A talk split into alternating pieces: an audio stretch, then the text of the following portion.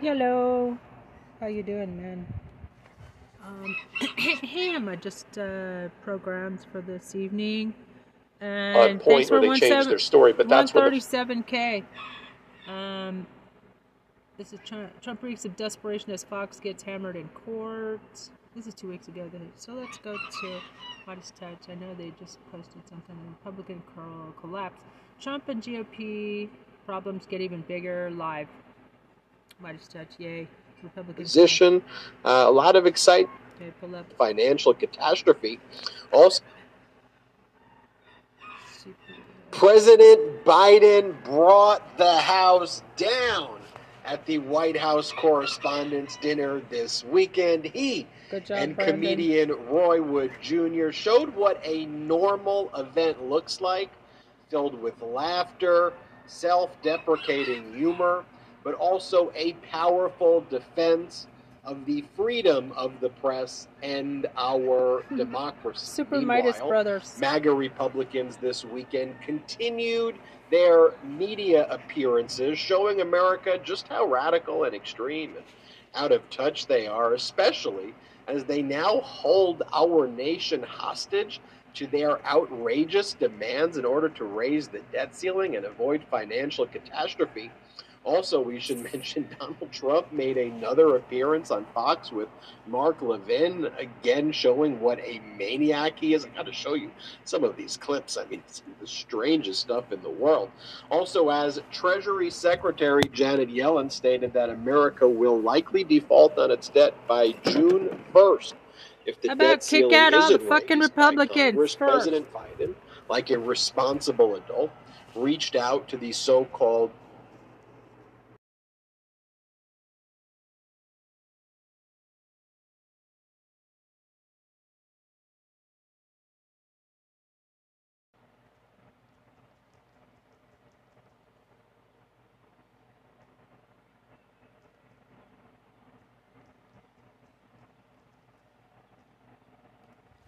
big four congressional leaders to say enough is enough. Stop this MAGA madness. Pass a clean debt ceiling bill so our economy can function.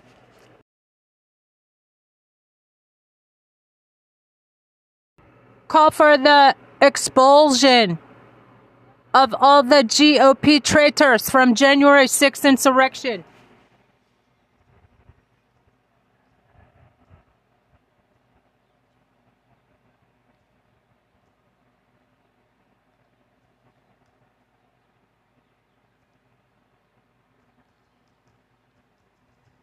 So tell the Democrats to grow a spine and expel the January 6th insurrectionists from office now.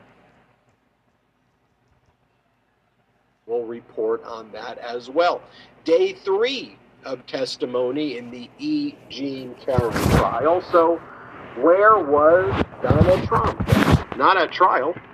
Like the coward that he New is, Hampshire. he was far, far from the courtroom. He essentially fled to Scotland uh, and Ireland, claiming that he would be opening a Ew. new golf course They there. Um, and just the image, the strength of E. Jean Carroll compared to Donald Trump literally fleeing for this contrived trip to Scotland and Ireland. I mean, it, it is so outrageous. And as Donald Trump essentially fled the country, what was his lawyer, Joe Tacopina, doing? Well, Joe Tacopina filed a frivolous motion for a mistrial. Remember, we said that here on the Midas Touch Network that that would be coming. That is what uh-huh. they filed. And the judge, in like two seconds before the court even started, was like, Yeah, I'm denying that motion. You may proceed with your witness. That's what took place there. And also, Ron DeSantis continues to make a fool Hey, out of himself. This and more here on the Midas Touch podcast. Brett, Jordy, how are you both doing? I'm doing great.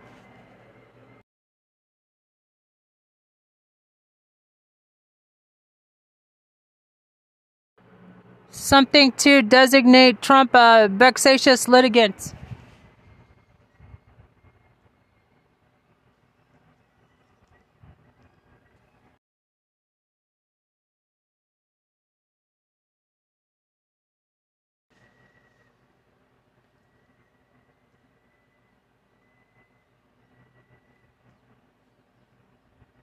brothers. Great to see you guys. You guys are looking like really sharp tonight. Judge Merchan order a psychiatric evaluation of Trump.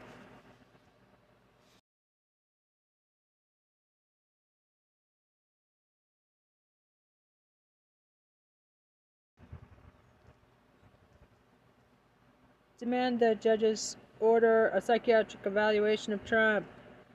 Now I feel like I'm a little underdressed for the occasion. But you know, I'm traveling. I'm over here on the East Coast. I'm in New York uh, having a good time. Haven't seen any of those marijuana zombies that Marjorie Taylor Greene promised I'd be seeing in the streets as I roam around. Uh, maybe the rain kind of scared them away or something. I'm, I'm not too sure, but I, but I didn't see them out here. But it's it's great to be in New York and it's great to be here on the Midas Touch podcast with the bros. Jordy, how you doing? I'll be seeing you welcome, again. Welcome, welcome, welcome to the East Coast time zone, big bro. Excited to have you on the same time zone as me, Ben. Come on, man, hop, hop on to it, man. I'm, I'm, I'm wearing my jean jacket for those audio listeners, and I gotta say, I'm not really like a jean jacket kind of guy. You're denim like, guy right now, right? I, I, like, I feel like you I'm got, kind got of your like Jay Leno look right now. Yeah, I, looks good on you. Thanks, man.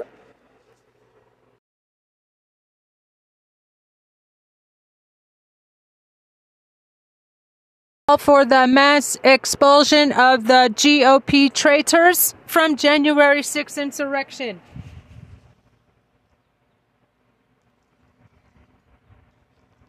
Mass expulsion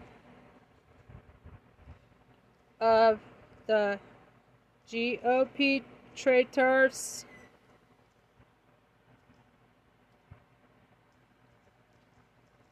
Jan 6 insurrection. As presidential candidate 24, mass explosion of the GOP traitors. I appreciate it. What's up, B? What's up, Ben? You know, we've got a Oh, lot of show Chat's to no discuss, and as much as I want to talk about your denim jacket, I think the Midas Mighty want to hear what's going down in the news today. Um, but let's talk about what happened this weekend. You know, when I saw this White House Correspondents Association dinner, I mean, look, it, it's very funny. You know, and, and Biden kind of switches, you know, from making these, you know, really like hilarious jokes that, you know, would make an episode of SNL kind of feel like, you know, if, if they can't even rise to the occasion of some of these Biden jokes. Um, but also striking a serious chord and a serious tone as well about the freedom of the press, about the freedom of our democracy, about supporting journalists abroad. But my overall observation about it is one, just how normal it is to have like a self-deprecating president who can take a joke. Like I'm going to show you in a little bit because we're going to contrast what went down at the White House Correspondents' Dinner to essentially what was Fox playing the very next day at the t- same time, which was this interview with Mark Levin who talks like that and Donald Trump. Where is Mark Levin on the podcast? It sounds like he's Oh, he was right behind me. I, yeah, and where- and the where- contrast though of President Biden, like you, you know, people are making fun of him and, and joking about him, and he's just laughing, right? Meanwhile, you got Donald Trump when he was in office refused to show up to any White House Correspondent Association dinner because he was scared. He, he couldn't take being made fun of. There is no self-deprecating humor there at all. So when you contrast Biden kind of just having fun with it, with then what takes place the next day on Fox, where like Mark Levin has to say to Donald Trump, "I just want to let you know, you're so smart, you're so funny." I've never had an interview that is such a good interview. You know what? Let's go a little out of order just so people know what the heck I'm talking about. But Mark Levin literally has to say to Donald Trump, this is just how a malignant narcissist and weird this all is. That's what we say here on the Midas Touch Network. You can't normalize this. Do not gaslit gaslight the pro democracy community. You got Mark Levin go, hey, hey, I, I just need to tell you. I just need to tell you when I sit here and I do this interview with you and I think about those words that you say. You, how you put those words together, it's one of the most brilliant things I have ever seen. If you think that that is me hyperbolically making, no, that's the reality. Watch what he does in this interview. Play this clip. Just say this, Mr. President. I've talked to a lot of important people Supreme Court justices, presidents, presidential candidates, brilliant people. And talking with you is really the most impressive conversation I've had. Number one, there's very few people who could sit there and speak the way you do from subject to subject to subject to subject. If people would let you speak and actually listen to you, while you have the enormous pressure on your shoulders of these grand juries and other things going on, and you still are able to do it. That is absolutely remarkable. So the threshold for being the Republican nominee for president is that you have the ability to speak. And, and who is preventing Donald Trump from speaking? You hear the guy from the guy every day. The guy can't shut his mouth. They're like, if only they let you unleash and let your true feelings out into the world, Donald. Who's they? Who's they? Who's they? Who's the mythical Hey, by the way, I, want to know today. I mean, it was just announced today that CNN's holding a town hall for this freaking maniac in New Hampshire, and CNN's going to be running with Kaitlan Collins or whatever, doing a whole oh God. a whole sit down with it. Who, who are these people who are not letting this guy speak? You know, and they go. I just want to let you know, I speak to a lot of powerful people, Supreme Court justices, and the way you, the way you make a sentence, the way you make a sentence, I. Yeah, you know how I know your impressions are good? Because when I see the actual people speaking, I can't tell if it's them or you, and I often feel like they are doing an impression of your impression of them. If that, like when I see Mike Pence speak now, I'm like, it sounds like Mike Pence is doing Ben doing Mike Pence. Ben's really good at, at Mike impressions. Mike Levin, Mike Pence. His Ben. name's Mark, but close. Or M names. So M names, that's so what I you're, meant. You're so close, Jay. You're so close. Yeah, my, my, my, my Pence though is is like I gotta I gotta hone the Pence better. You know the the, the, good, the man. Pence is. I just want to let you know that first and foremost, I am a conservative. I am a Christian, and I am a Republican. So if you want to do something really bad to me, like if you want to if you want to hang me, if you want to kill me, I ask you. That's what he says. If you want to do, I have to consult my Christian faith, and I have to say, do it. Do it for the Republican Party. You notice though when Penn says that, what he never says, he never goes, I'm an American. He always goes, I am a Christian, a conservative, and a Republican in that order. And he never goes, yeah, I'm, I'm an American. But Brett, that interview with Mark Levin, and I'll, let's go to that one first. I mean, because I showed you that where Mark Levin, like, literally, like, makes out with Donald Trump. I mean, it is very, it is very, very weird. And then in terms of, like, the content of what Trump is saying, he just says the same stuff. Like, here he goes, you know, I was treated worse than Abraham Lincoln. Many people are saying that he was been treated worse than Lincoln, who was assassinated. Here, play this say that Andrew Jackson was the most vilified president. It was his wife died during this thing, and they said such horrible things. And he had a very tough presidency. He was a very good president. He was a great general and a good president. Um, Abraham Lincoln, they say, was, you know, he had a civil war going on, right? But uh, Abraham Lincoln had was just vilified. He was and now they say Trump got treated the worst of all.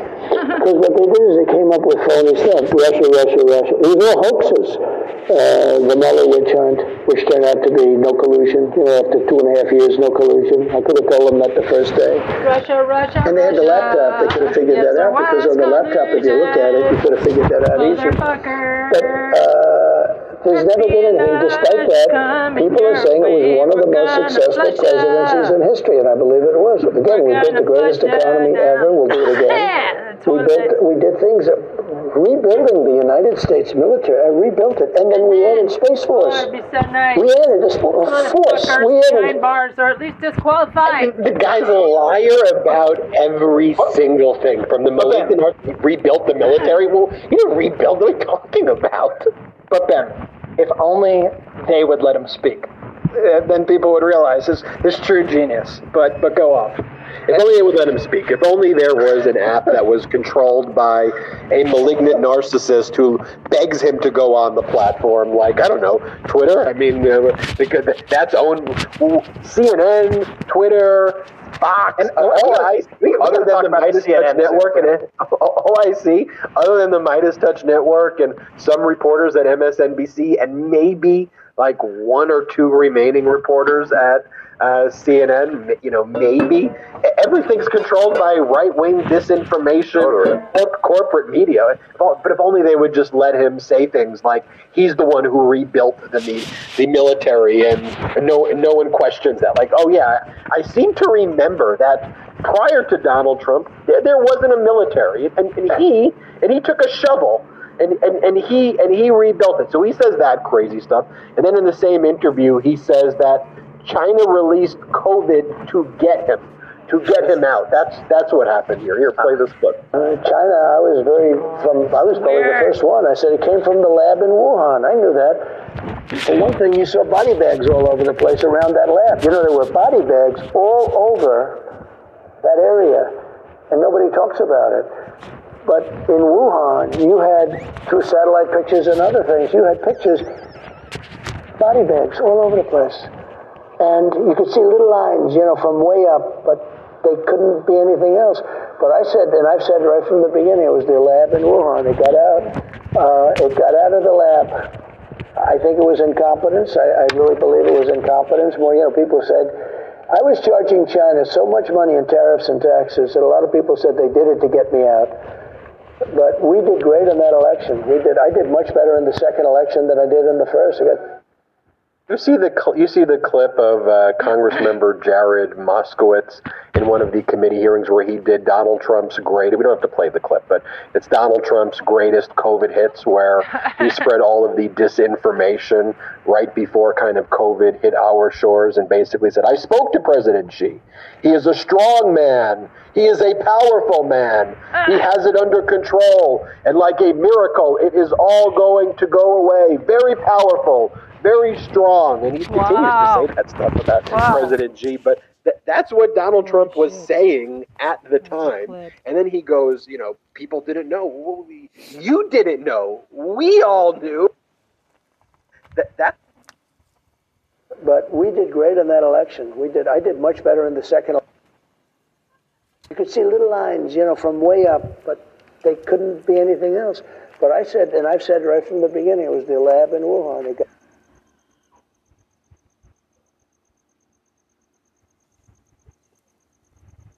In one of the committee hearings where he did Donald Trump's great. We don't have to play the clip, but it's Donald Trump's greatest COVID hits where he spread all of the disinformation right before kind of COVID hit our shores and basically said, I spoke to President Xi. He is a strong man. He is a powerful man. He has it under control. And like a miracle, it is all going to go away. Very powerful, very strong. And he continues to say that stuff about President Xi. But th- that's what Donald Trump was saying at the time. And then he goes, you know, people didn't know. Well, we- you didn't know. We all knew. You idiot. It was, it's all projection again. I mean, anybody who was monitoring the news, anybody that was monitoring what was going on in Asia and in Europe, knew that COVID was incredibly serious and was appropriately worried about it. And then Donald Trump, in rally after rally, would get there on the podium, on the lectern, whatever, and he would say, "And then you hear about this new Democratic hoax. It's a hoax. That's right." in one of the committee hearings where he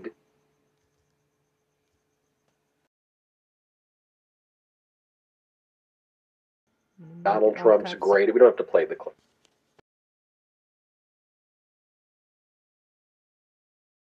Called COVID. Donald Trump's greatest COVID hits where he spread all of the disinformation right before kind of COVID hit our shores and basically said, I spoke to President Xi. He is a strong man. He is a powerful man. he has it under control. And like a miracle, it is all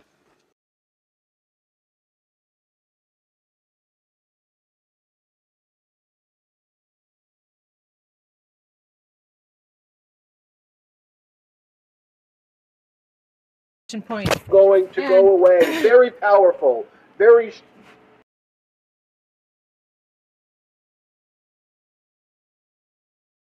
strong, and he continues to say that stuff about President Xi. But th- that's what Donald Trump was saying at the time. And then he goes, you know, people didn't know. Well, you didn't know. We all knew. You idiot.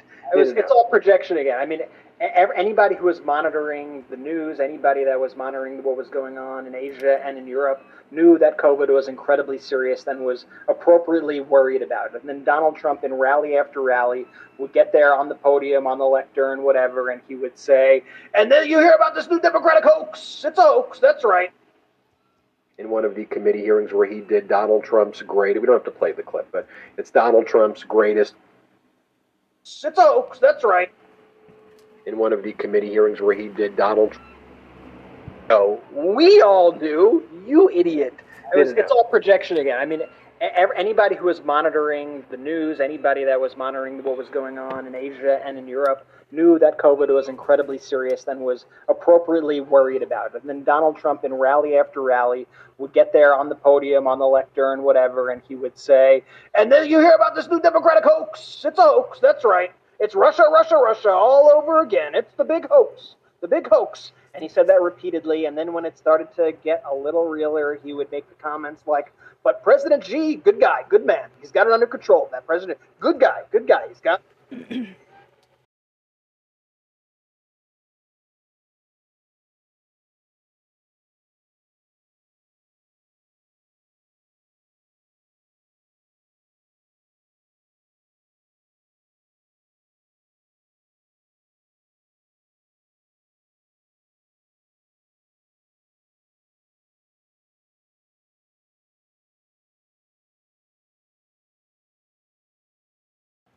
under Very control. powerful. Very powerful. Very strong.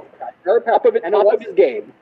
Top, very, very, very handsome man. what do you mean, top of his game? like he literally says things like that. And then he waited for it to get catastrophic, and he, his whole thing was then like, okay, if we just don't, if we don't test, we don't test, then we won't have COVID numbers, and we'll be doing better than mm-hmm. anybody else. And that obviously didn't work, and it was just one failure after one failure after one failure, and hundreds of thousands of people died because of it. And when Trump there blames the incompetence of China for COVID here in the United States, it's once again more projection of his own incompetence that he refuses to acknowledge. As President Biden says, don't compare me to the Almighty. Compare me to the alternative. and it's a, it's a funny line that he repeats over and over again. But the reality is, I'd compare President Biden to mostly anyone else out there. I mean, Biden's done an incredible job so far. But I want to talk about Yeah, President shocker. Biden at the White House Correspondents Association dinner because I do want to compare him to the alternative. Let's let's see what Biden says. Don't compare me to the Almighty. Compare me to the alternative. So you just saw the alternative. The alternative that you just saw in Donald Trump, that's who the MAGA Republicans want to give the nuclear codes to. That is who they want to make decisions over your life, over your family's life. That's who they want to hold those decisions with, with him. I mean, it's so insane to me to even think about that. But comparing that to President Biden, let's go through what went down in the White House Correspondents Association dinner. This is President Biden on Marjorie Taylor Greene. Here, play this clip. I want everyone to have fun tonight, but please be safe. If you find yourself disoriented or confused, it's either you're drunk Or your Marjorie Marjorie, Taylor Taylor Greene. Greene.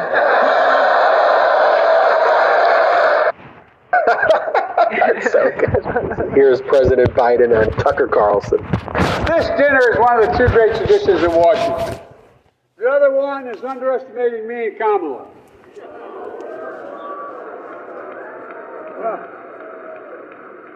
Well, the truth is, Great. Great job, Brandon.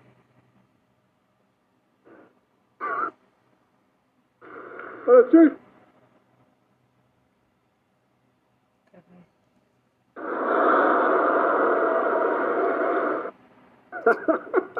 so good. But comparing that to President Biden, let's go through what went down in the White House correspondence.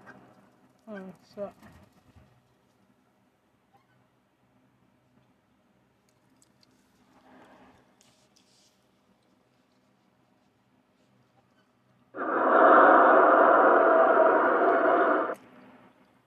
Fun tonight, but please be safe. Or play this clip. I want everybody to have fun tonight, but please be safe. If you find yourself disoriented or confused, it's either you're drunk or Marjorie Taylor Greene. That's so good. Here's President Biden on Tucker Carlson. This dinner is one of the two great traditions in Washington. The other one is underestimating me and Kamala.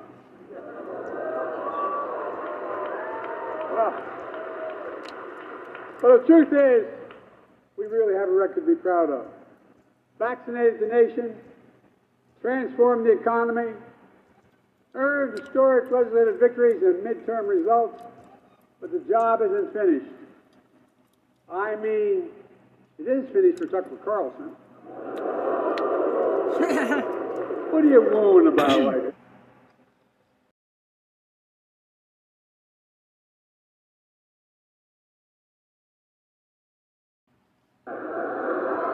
you think that's not reasonable? Uh, White House. Or this.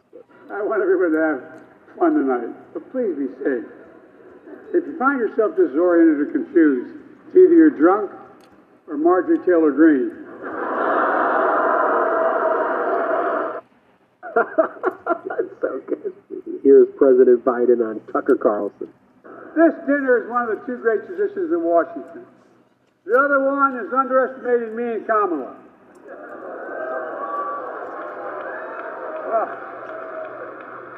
But the truth is, we really have. The truth is, we really have a record to be proud of. Vaccinated the nation, transformed the. Um, Dark Brandon strikes again last night, the other night.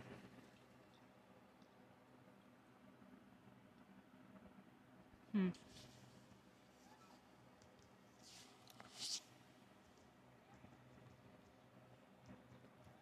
job, Brandon.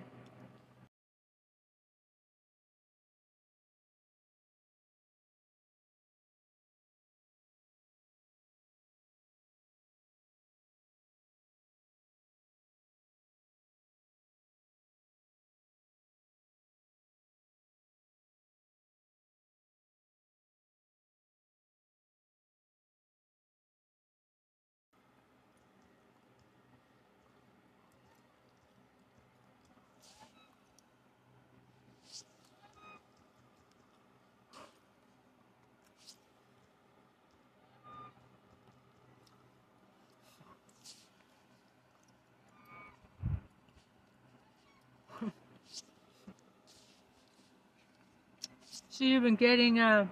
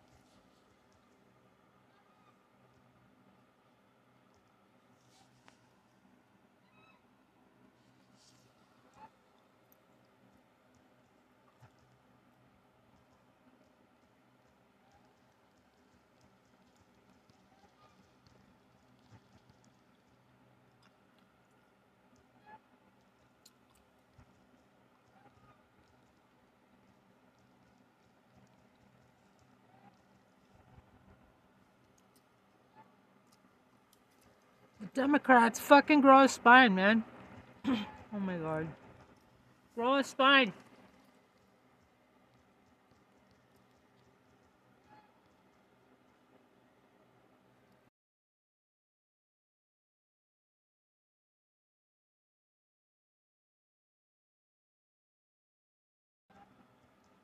Dare you to fucking do your job. Job, Brandon.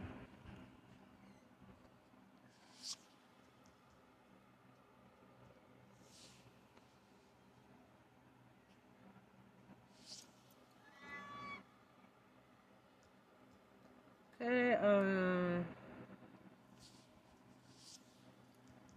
Please call on Congress. Expel GOP traitors. Now. Now.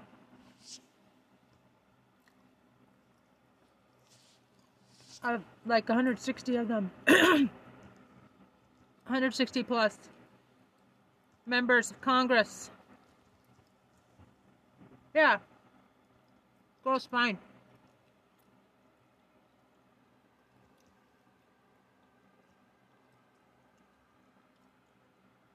Well, that's fine. Good job, Brandon. POTUS Joe Biden. You took my suggestions. Took a few.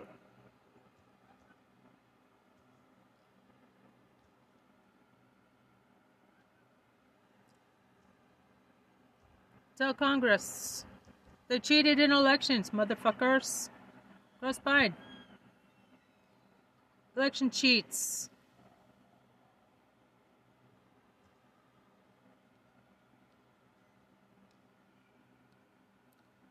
Um, hey.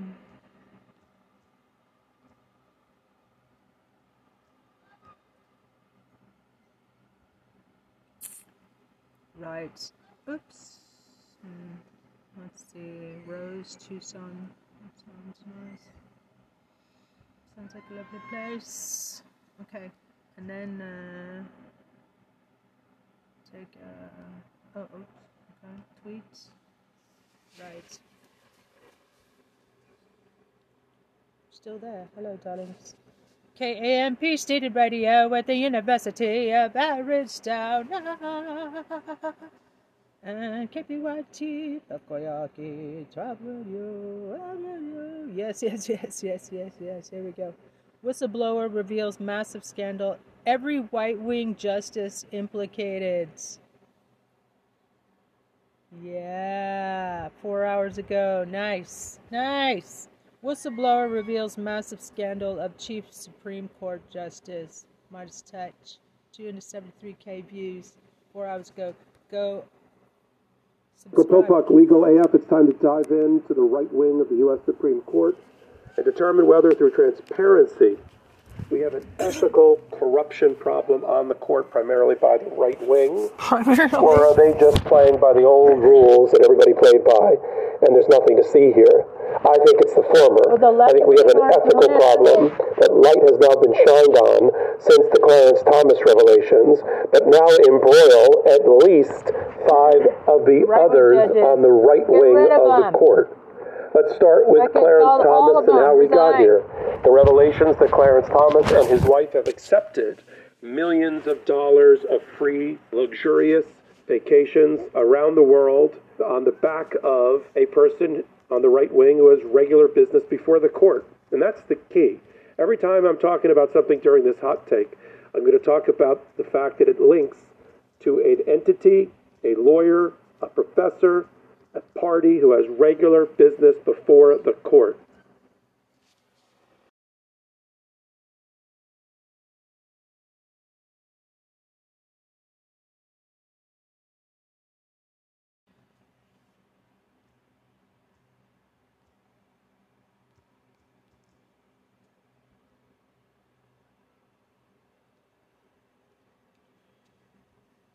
That's the problem. And that's the ethical corruption issue. So with Clarence Thomas, Harlan Crow, real estate mogul, far right wing, entertains Ginny and Clarence Thomas on yachts, jumbo jets, and at resorts of his around the world has been doing it for over a dozen years, and that's not all.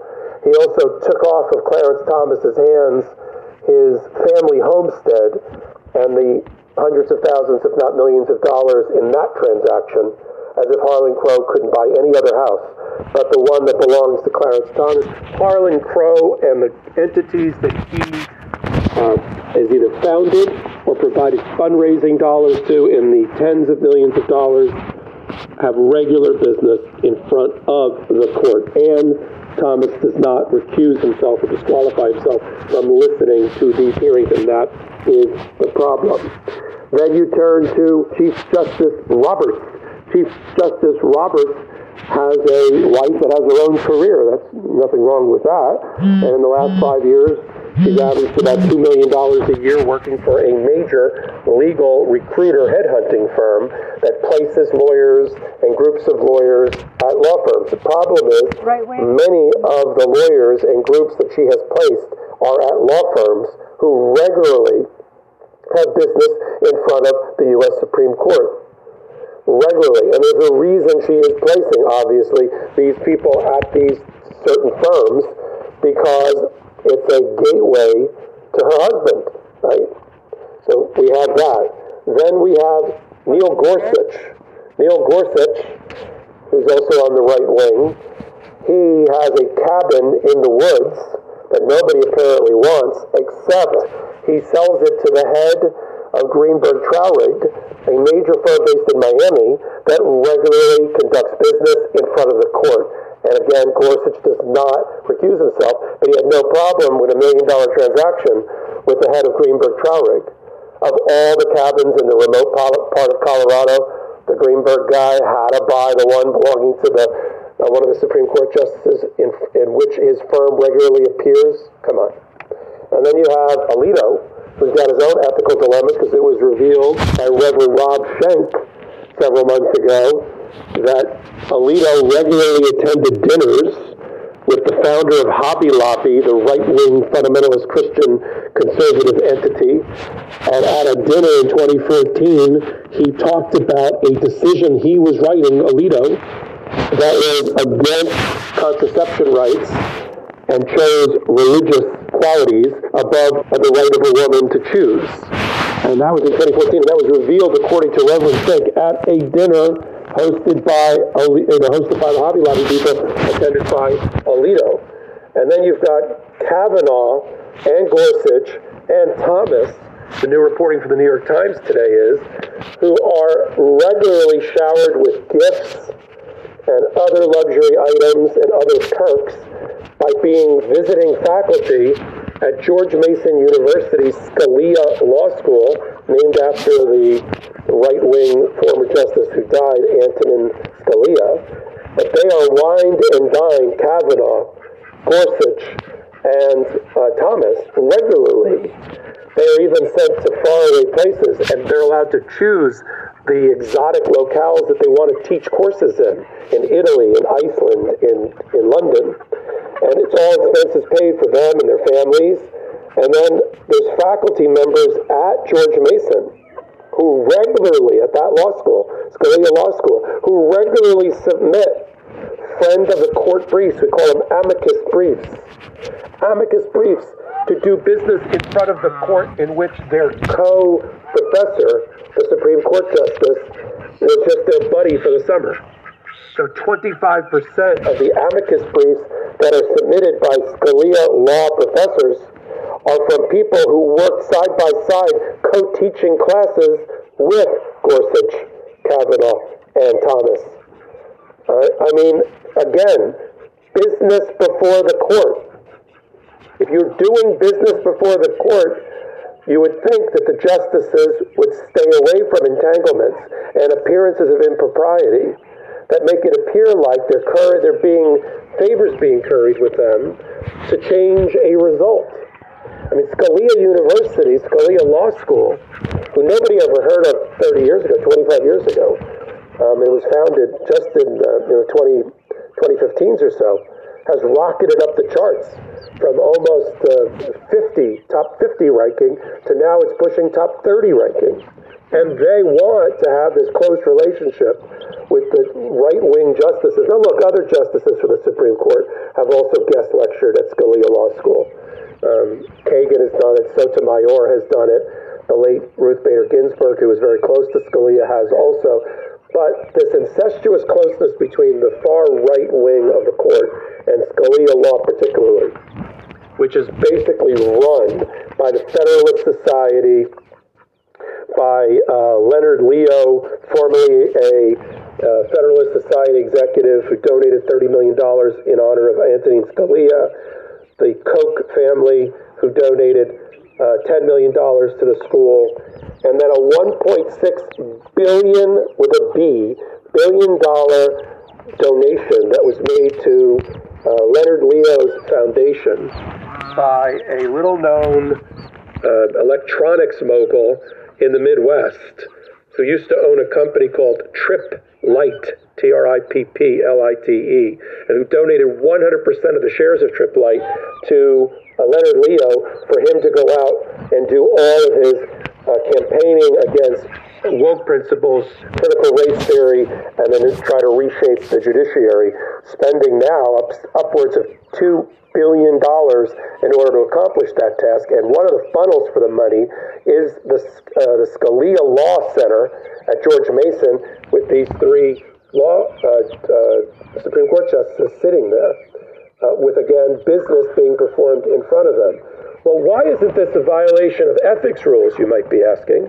Because the Supreme Court, since time immemorial, is not subject and has refused to be subject to the canons of judicial ethics that apply to every other federal and state judge. Every federal and state judge in America is subject to the canons of judicial conduct and ethics, except the U.S. Supreme Court. They claim, well, we're just a co equal branch of government. We have our own article in the U.S. Constitution, and it wouldn't be right for Congress to pass um, any type of regulation against us. Um, we'll do it ourselves. We'll self police. But how's that going? I just outlined at least four or five potential corruption scandals that were all discovered by investigative uh, journalism um, and, and whistleblowers. How's that going, Justice Roberts? And if we're all looking at Justice Roberts, he just gave the middle finger and thumbed his nose at the Senate Judiciary Committee, led by Dick Durbin, who asked for him to come in to talk about why aren't you imposing an ethical set of canons, an ethical canon on your court. You have a court that's running rampant, at least to the public perception, um, rampantly unethical. And what are you doing about it? Come talk to us about it. And instead, Chief Justice Roberts took the time to respond by telling Durbin, "We're not. I'm not doing that." There's only been two other chief justices that have come before the Senate or the House, and it was under very different circumstances. And I'm not coming before you because of separation of powers. But don't worry, we're very ethical because we have just signed on all nine justices to a letter which I'm attaching, Senator Durbin, that you can read. And I'm going to read you parts of this. And that letter is a statement on ethics, uh, professionalism, and practices that the U.S. Supreme Court justices claim that they follow. Well, you've just heard me in this hot take run through all of the areas where people who have business in front of the court have openly tried to lobby, solicit, and curry favor with individual Supreme Court justices in various ways, paying headhunter fees and revenue to a wife of a Supreme Court justice, buying real estate and property from uh, taking it off the hands of a Supreme Court justice when nobody else apparently wanted it, um, lavishing them with gifts, helping them, in, in Gorsuch's case, helping him find housing when he moved to Washington, when he became a Supreme Court justice, sending clerks um, for low cost or almost no cost off of the Scalia Law School, for instance, to go work for Gorsuch um, to show how close and incestuous that relationship is. Um, traveling and vacationing, all expenses paid on luxurious, on luxurious trips for years Half a for somebody who's a right wing federalist trying to reshape the court and change policy at the court. We've talked about all that. So, how, how does uh, Roberts handle that? Well, here's you be the judge of it. Here is, I'm going to read for you now from his letter, which he claims, Justice Roberts claims, solves the problem, right? Solves for the equation. Here's what he says. The justices, like other federal judges, consult a wide variety of authorities on specific ethical issues. They may turn to judicial opinions and treatises and scholarly articles and the historical practice of the court. And they may take advice from the court's legal office and from their colleagues. Note, note the, the grammar here. He doesn't say they do, he says they can. He doesn't say in any of the circumstances I just outlined that they're going to. He then said that the, uh, in 1922, Congress instituted the Judicial Conference of the United States to manage the lower federal courts binds the lower courts below the Supreme Court. Nevertheless, the conference has contributed to the development of a body of ethical rules and practices which are of significant importance to the justices. Oh, isn't that nice? So you know that your brethren below are being ethically managed by Congress, and you think that's adorable. That's a significant importance to you. But you don't say how you how you use it in your daily life, how you live the gospel in your daily life. Um, and so it goes on. Uh, it says that uh, the canons of ethics that are applicable not to the Supreme Court justice but other justices are broadly worded principles that inform ethical practice, but they are not themselves rules. They are far too general to be used in that manner. Still, the canons as a whole give guidance to the federal judiciary. Okay? Now, Let's keep going. They also went on that the like the lower court judges, justices at the Supreme Court engage in extrajudicial activities which include speaking, writing, lecturing on both law related and non legal subjects. The law canons, the court canons, encourage public engagement by judicial officers to avoid isolation. Okay? Now, it goes on to say that a justice of the Supreme Court should consider whether doing any of these things, working for a law firm, working for a law school, vacationing with right wing people, having regular dinner meetings with people on the far right, selling property to them and, and, and earning a profit in return. They should consider whether any of these things would be considered by an unbiased and reasonable person to be improper, an appearance of impropriety. Okay, I'm reasonable. I'm unbiased. I think it's all shows an appearance of impropriety, the way we've described it, especially here on the hot take. Um, and then goes on to say that no such appearance will be created when a justice speaks before a group, educational institution, a bar group, or a not-for-profit that does not regularly, does not regularly lobby or advocate issues that may be implicated in cases that come before the court. I've just described to you at least six examples that are obviously Justice Roberts has buried his head in the sand and doesn't want to acknowledge, in which entities and people who regularly have business in front of the court are getting into bed with members of the, of, of the Supreme Court in various ways, financial entanglements and otherwise, to lobby them. And if they don't realize that they're being lobbied, if they don't realize that, that, that favor is being curried by spending hundreds of thousands and millions of dollars towards them, then their judgment is seriously in doubt. And they should be they should be removed from the they should be impeached and removed from the US Supreme Court. So that's where we are right now. We've got multiple examples, and they're almost always on the right. It's not because I've edited out on this hot take. I don't want to tell you about examples where Sonia Sotomayor or Breyer when he was on the court, or or um, or uh, Kagan, or Ketanji Brown Jackson, or any of them did something bad that's similar. We don't have this kind of equivalency. There's no symmetry. It's asymmetrical the right wing do things until they are told they can't, and they have as their protector Chief Justice Roberts, who, who's never seen an ethical conflict that he hasn't explained away with a wave of his hand and a paragraph in a self-serving letter, patronizing letter sent back to the Senate Judiciary Committee. That's where we are. We'll follow all of these stories, whether it involves Thomas, Gorsuch, Alito, Kavanaugh, Roberts, on hot takes just like this one that I do on the Midas Touch Network.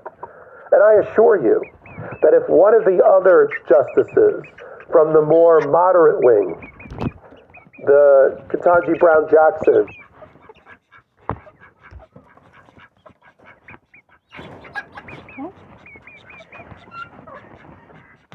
What happened there?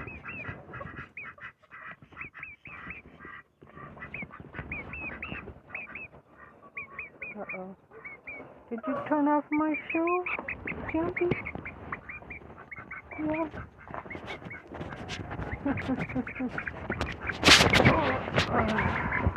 the Elena Kagan, the. Sonia Sotomayor's. If, it, if it's discovered that they did something wrong, I'll be right back here in a hot take and I'll tell you all about it. But I got nothing to say as of right now. Every week, I curate with my co-anchors on the uh, Legal AF podcast a show on Wednesdays and Saturdays where we take the top stories, just like this one, and we bring it to you in an hour-long podcast format, both on YouTube on the Midas Touch Network and everywhere, every platform you can get an audio podcast. And we're ranked regularly in the top 50 worldwide in news. And then if you like what I'm doing, give a thumbs up. It helps. It keeps this content coming directly to you un- uninterrupted. Write a comment, write a review. I definitely take a look at it. It improves my presentation and my work for you. And if you like what I'm doing, I'm Michael Popok. You can follow me on all things social media at MS Popok. This is Michael Popok for Legal AF Reporting. Hey Midas Mighty, love this report? Continue the conversation by following us on Instagram at Midas Touch to keep up with the most important news of the day. What are you waiting for? Follow us now.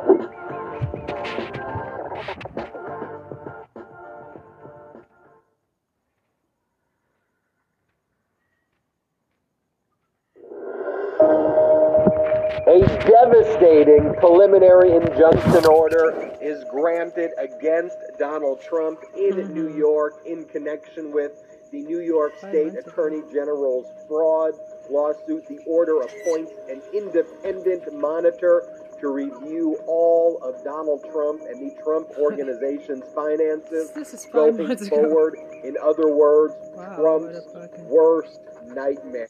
Donald Trump and mad person. A Trump aide Kash. A devastating preliminary injunction order is granted against Donald Trump.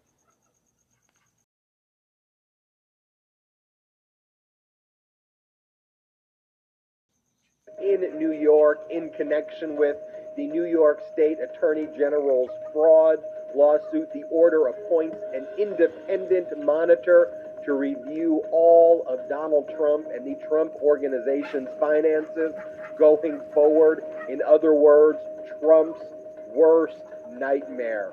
And Trump files a frivolous lawsuit in Florida state court against the New York State Attorney General Letitia James. It is incoherent and the rantings and ravings of a mad person. Popok and I will try to make sense of it. Suffice to say, it is going to get dismissed and Trump is going to likely be sanctioned. Also, the Department of Justice grants a top Trump aide Kash I'll make turning that into a clip. first nightmare. And Trump files a frivolous lawsuit in Florida state court against the New York State Attorney General Letitia James. It is incoherent and the rantings and ravings of a mad person. Popok and I will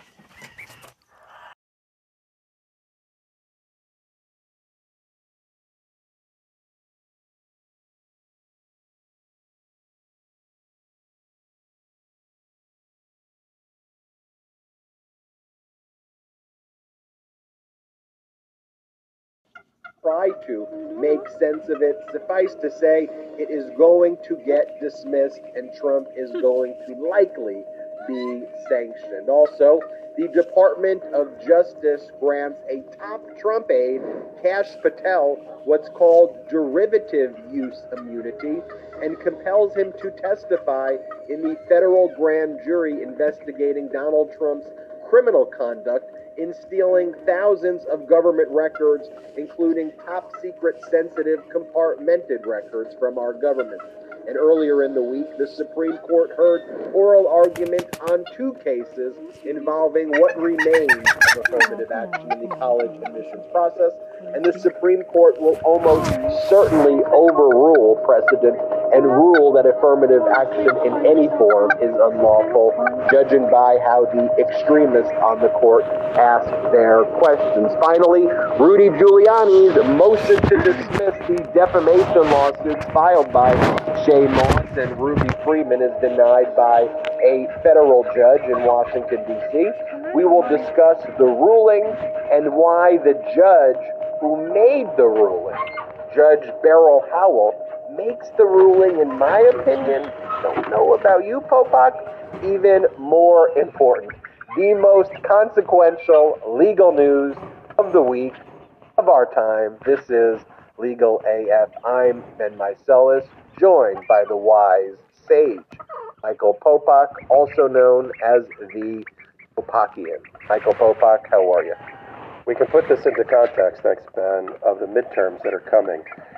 The, the Trump is going to likely announce that he's running for office to try to fend off all of these criminal cases that we're going to talk about. But the Department of Justice is ready. You and I are going to talk about today and on other podcasts the reshuffling of prosecutors related to the Department of Justice. The addition, as we talked about last week, not just of David Raskin, but David Rody, a former Sidley and Austin partner who has now rejoined the Department of Justice.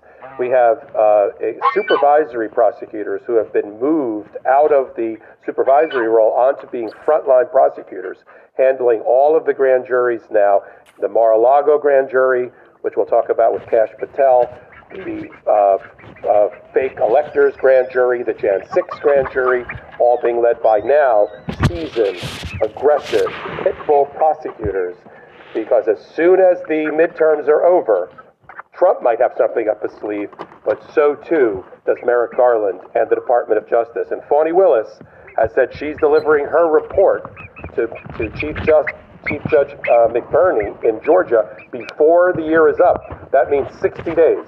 And now she's got Graham, she's got Meadows, she's ready to wrap up her report. So if Trump thinks he's got something up his sleeve, the prosecutors have something up theirs to nail him. Well, in other words, the Department of Justice has put together their A team, their A team from the existing prosecutors who work at the Department of Justice. And what we're seeing happening is some of the top former prosecutors who got these nice, cushy jobs working at big law firms are leaving those jobs to now work for far less money because of our national security interest in having these criminal investigations against Donald Trump become successful. And so people are leaving private practice to join the DOJ, right. to join Merrick Garland in that team. We will talk about the Kash Patel derivative use immunity, the import of that later on in the show. But first, let's talk about this preliminary injunction order that was granted by Judge Arthur Engoron, a New York State Court uh, judge.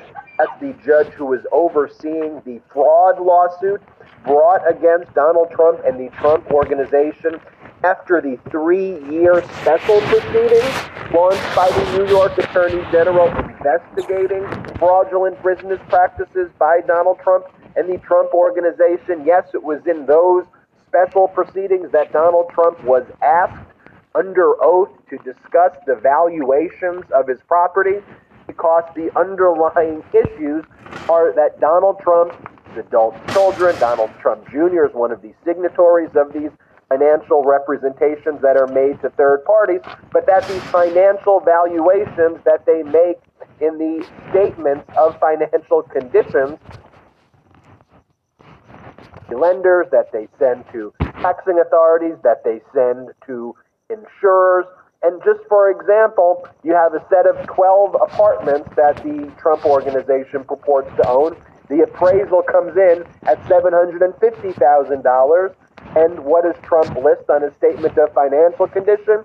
$50 million on the statement of financial condition. By, by, the way, by the way, the reason some people might be thinking, well, why are apartments in New York so cheaply cheaply valued? Because they are rent controlled apartments for the life of those apartments, meaning the flow of income that would come to anybody that would own them are severely limited below market rate rent. But that doesn't trouble Donald Trump in, in his mind, his imagination um, I don't know if you caught it, but we're going to talk about the Florida case next. They actually said in the Florida filing, in to counteract the press, the bad press of the injunction, that his brand and his real estate is of incalculable value. I mean, we're back to the, as you said earlier to start off the podcast, the, this is the ratings of a madman. That there's no who's got CFO qualifications, who actually from three months understands generally accepting accounting principles. One of the funny things from Judge Arthur Engoron's order is that the individual from the Trump organization who signed off on the financial representations saying they're consistent with generally accepting accounting principles was Donald Trump Jr., who, do, who during Donald Trump Jr.'s deposition says he doesn't understand GAAP. He doesn't know generally accepting accounting principles. He goes, all I know is what they taught me at Wharton in college 101. I mean, which is just a total, you know. And Alan thing. Weisselberg and Alan Weisselberg signed off on a lot of their financial statements. He's about to go to jail for five months for tax fraud, and he's basically going to be a Is he out of cooperating jail witness in the down the street when the Manhattan DA's office resumes on, I assume, on Monday. In the case of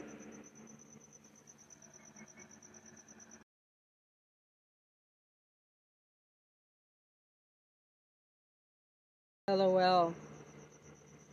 Is why so Berg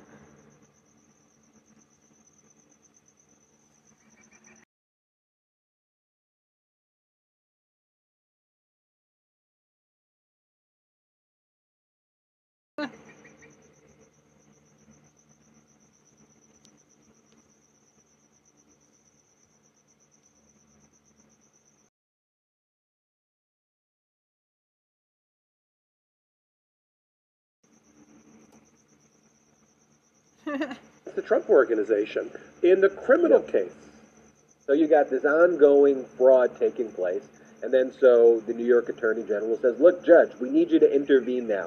We're not asking yet to appoint a receiver, which is an important point that came up because Trump and his lawyers kept on asking, like, well, they want a receiver who would actually a receivership. A receiver comes in and actually takes over the fraudulent criminal business when there's a finding made. But here, no, no, no, Judge, This, we uh, need an independent monitor, is what the New York Attorney General said. I always talked about the irony there because I'm like, it's kind of like a special master. Although you pointed out, Popok, on the last Legal AF, it's far worse than a special master It's worse. because an independent monitor is literally inserted into your business. But I, I don't know if you caught this, but one of the funny things that Judge Arthur Engoron said during the hearing, which is why never threaten the judge like Donald Trump did, who's overseeing your case. Rule Judge number Arthur one in law school: don't threaten the judge. Judge Arthur N.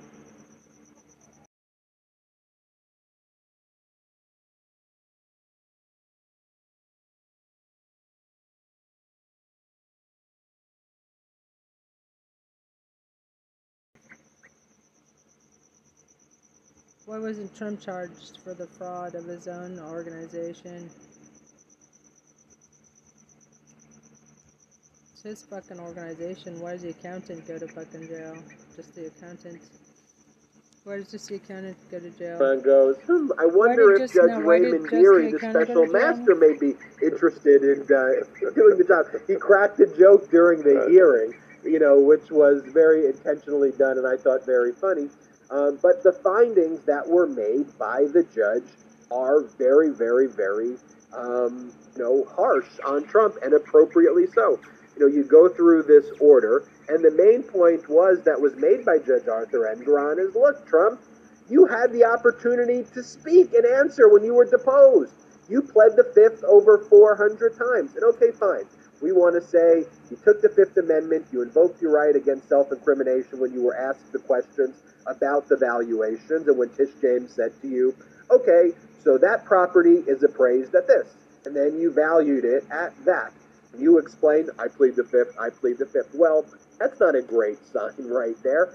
Then what Judge Engoron said is, but also, you could have submitted an iota of evidence in response to the preliminary injunction. The judge says, I have detailed declarations here from the New York Attorney General's office saying, here's the financial misrepresentations. You've submitted nothing. Zero. Literally, he says, not an iota of evidence. And then I thought on page 9 of 11 of the order, this was when they make the order that an injunction is necessary, and to make that, you have to find a probability of success on the merits, and balancing the equities is in favor of the New York Attorney General. That's the standard, but the judge goes, in the absence of an injunction and given defendants demonstrated propensity to engage in persistent fraud, failure to grant such an injunction would result in extreme precedent to the people of New York. And then he goes, furthermore, given the persistent misrepresentation throughout every one of Mr. Trump's statement of financial conditions between 2011 and 2021, this court finds that the appointment of an independent monitor is prudent and narrowly tailored. So now the parties go and select who the independent monitor is. They got to do that And the in best the day of days, mine. And they comment on each other.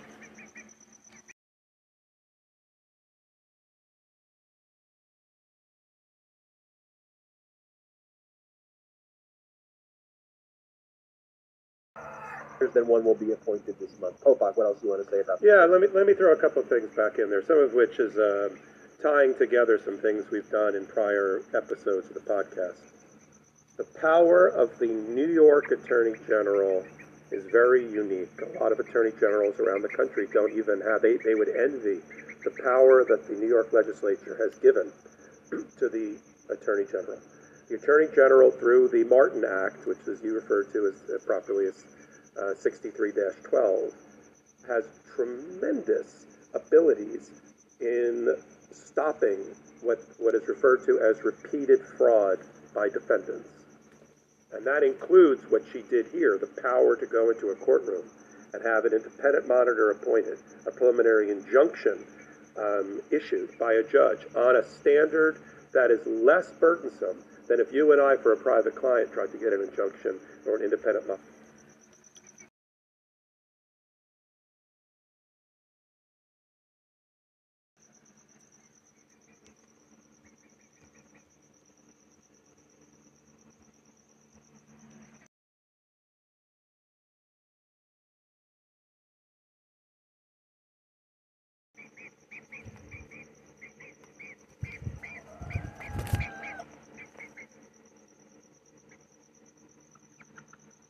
or a receiver. As you said, the, in this case, because she is she is representing the people through a doctrine we haven't talked too much about, but through an overall doctrine called parens patriae, which is Latin for effectively, she's standing in the shoes of the people.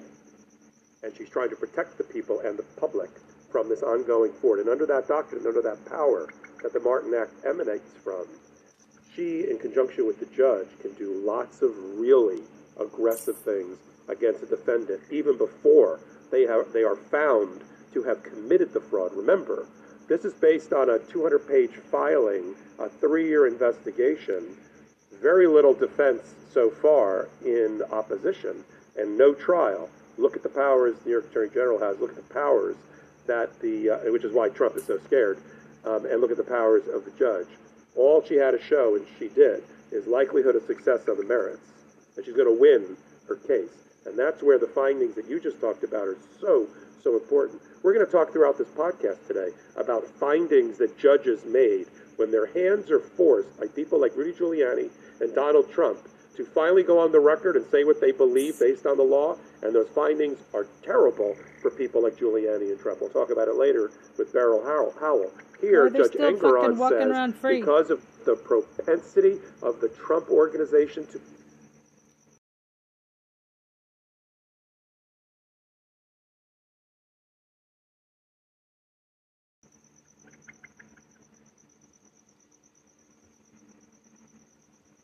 Demand they are all disqualified from office now with 14th Amendment. 14th Amendment. 14.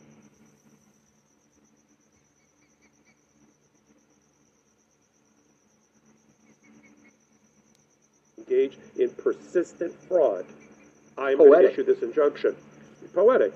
And I'm going to issue the injunction. and to be fair, the injunction is not as far reaching, I think, as, as Tish James' office wanted. But it's going to be, he is, his organization is not going to be able to transfer any non cash assets, real estate, property, restructure their business, restructure things away from the Trump organization into this new entity in Delaware or in Florida without giving the New York Attorney General, the monitor, and the court 14 days notice so there could be a court hearing present. So it's not going to run the Trump organization business. That's, as you said, is what a receiver would do. I've been involved with receiverships in defending them. They're scary things unless you want one. If you want one, it's great because the receiver takes over the entire business, runs it like the business person, issues reports to everybody, and the judge takes in money. I mean, literally, you know, if the business is making socks, it runs the sock business. So it's not, we're not there yet, but this monitor is in place. But what did Trump do to dovetail this into the next segment? Trump, knowing there was going to be a hearing on Thursday this past week in Judge Engoron's courtroom, knowing he was likely to lose. I've seen some of his lawyers quoted before saying, "Yeah, we're, we're going to, yeah, she's, she's going to get the monitor." knowing that, he hired another law firm we've never heard of, based in a whole different part of Florida than where the case was filed, on the west coast of Florida, the law firm some sort of, I think, trusted estates law firm, and they run into Palm Beach County Circuit Court, where I used to ply my trade, and I've tried cases in the 15th Circuit the night before Engoron's hearing and filed this ridiculous, ridiculous, to use your words, vexatious, uh, silly, punishable, sanctionable case about nothing in Florida against Letitia James, which she only used, you know, because they're smart. they knew about that filing, and they filed a letter brief Tish James's office the night before, leading into the hearing, say, saying, "Look what they just did in Florida. This indicates that they're not going to respect your orders, that they're going to try to move assets out of New York into Florida away from you." And this is just uh, exhibit A of why we need the monitor. So another backfire. Why didn't he wait another day for that? Because he wanted to step on the news cycle. That's all he cares about. But the problem with the moving to the Florida case, the problem with the Florida case, I don't want to remind everybody, then I'll turn it over to you, Ben, to kind of give the outline for the Florida case. Let's remind everybody Trump has sued Letitia James in four different fora and has lost every time related to this very civil Frivolous. investigation. He ran. He didn't like Judge Engoron. And he got charged He ran to the Northern District. million dollars. of Fined a million court, dollars for District of New frivolous York, lawsuit. Syracuse area. In Syracuse area, He and his law- he one of lost his lawyers, in May. lawyer. He took an appeal to the federal Second Circuit, trying to get rid of Engoron and get rid of Letitia James, and he lost. He brought another case You get the lawyers in front of the. New York State with Engoron. He appealed Engoron to try to get rid of Tish James on these very same things that she's got a witch hunt, that she's just doing this for political uh, grandstanding, that this is, there's no real case here.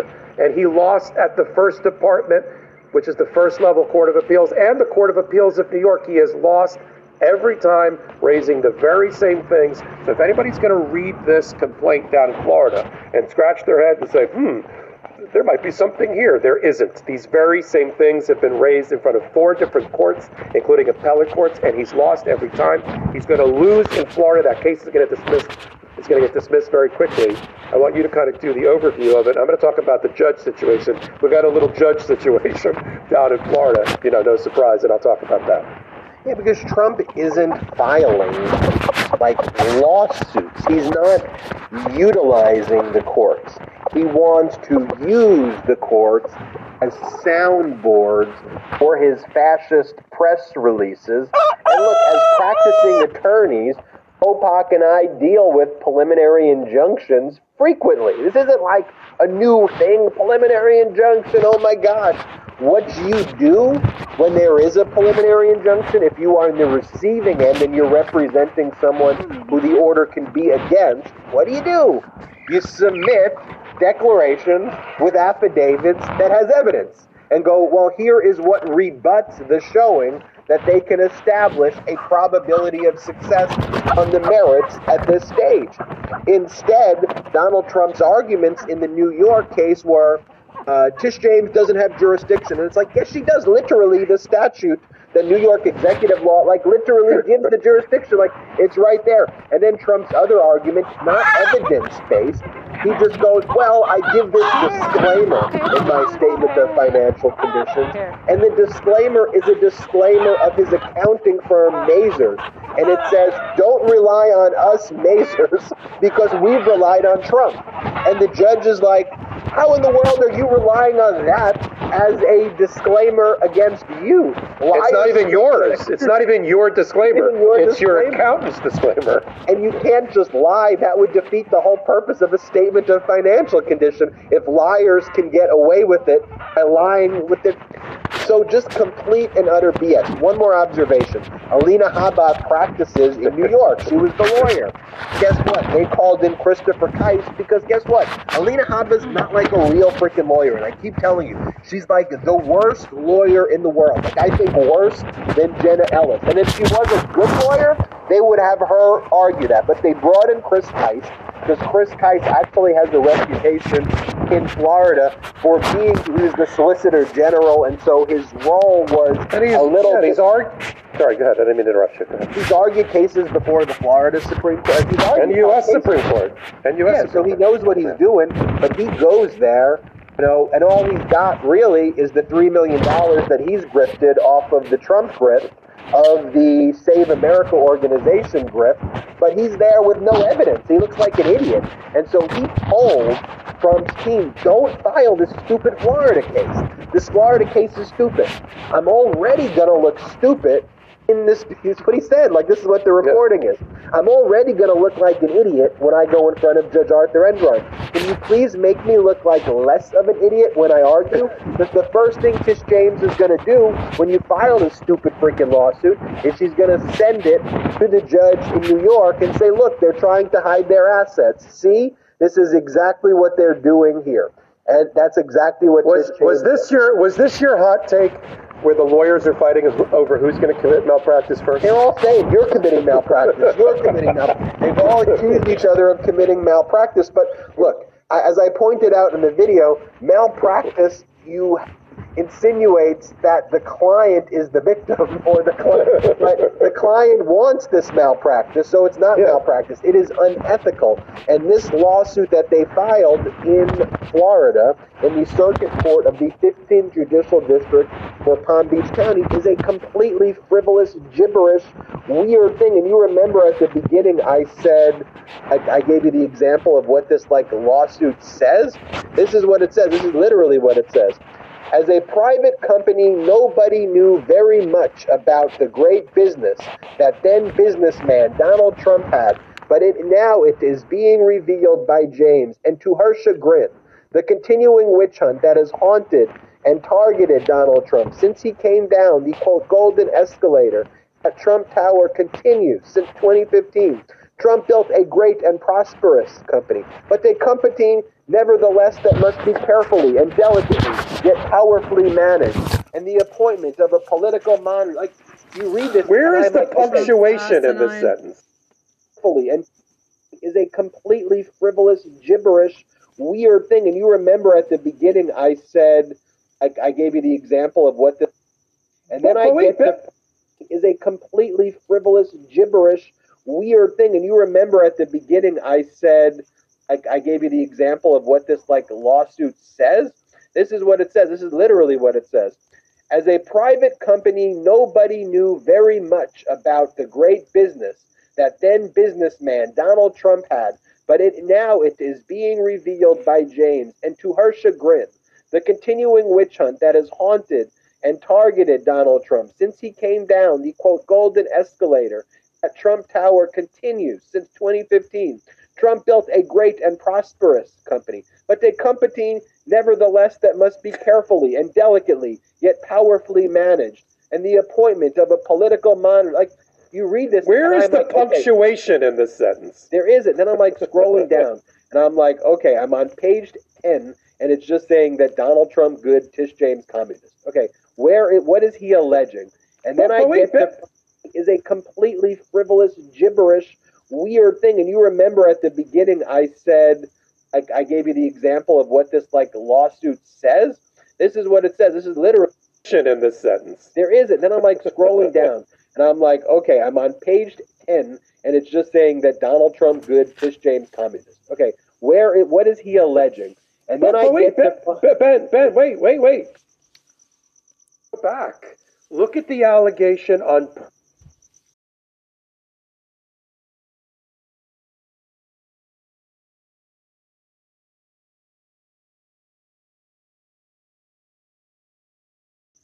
personal jurisdiction. And you pick it up. The the in order to sue somebody in a state, the court has to have fundamentally first what's called personal or in personam jurisdiction over the party or, or the other person. So you have to make a good faith allegation in your pleading if you're the plaintiff as to why the court should even hear this matter involving the person that you've now sued. Look at the paragraph on why the court has jurisdiction over the New York Attorney General.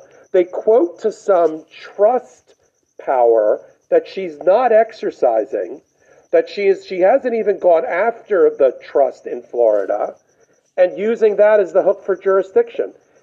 And don't acknowledge because they either don't understand it or they want to they want to keep this suit alive long enough so it gets the press to step on the injunction press that an Engoron court, because they know this is going to go out the window as soon as a judge takes a look at it, you can't sue a municipality, a state entity or actor outside of the state in which they operate. They it's called home rule, municipal home rule. You're, you only can sue that person. You can only sue Tish James in New York. You can't sue them in Florida. But they don't care about little niceties like we don't have personal jurisdiction over the person we're suing because, as you said, this is a press release masquerading once again as a lawsuit. same thing we talked about last week with the sanctions motion that has been filed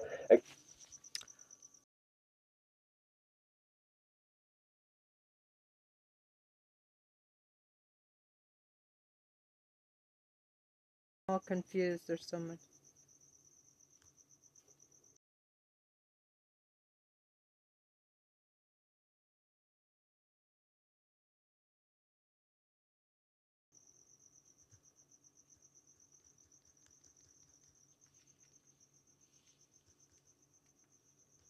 Right, you bloody well, right.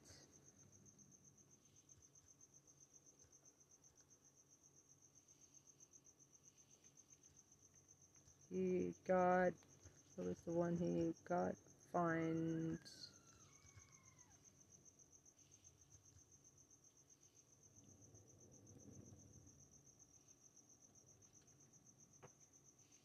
Hillary Clinton case.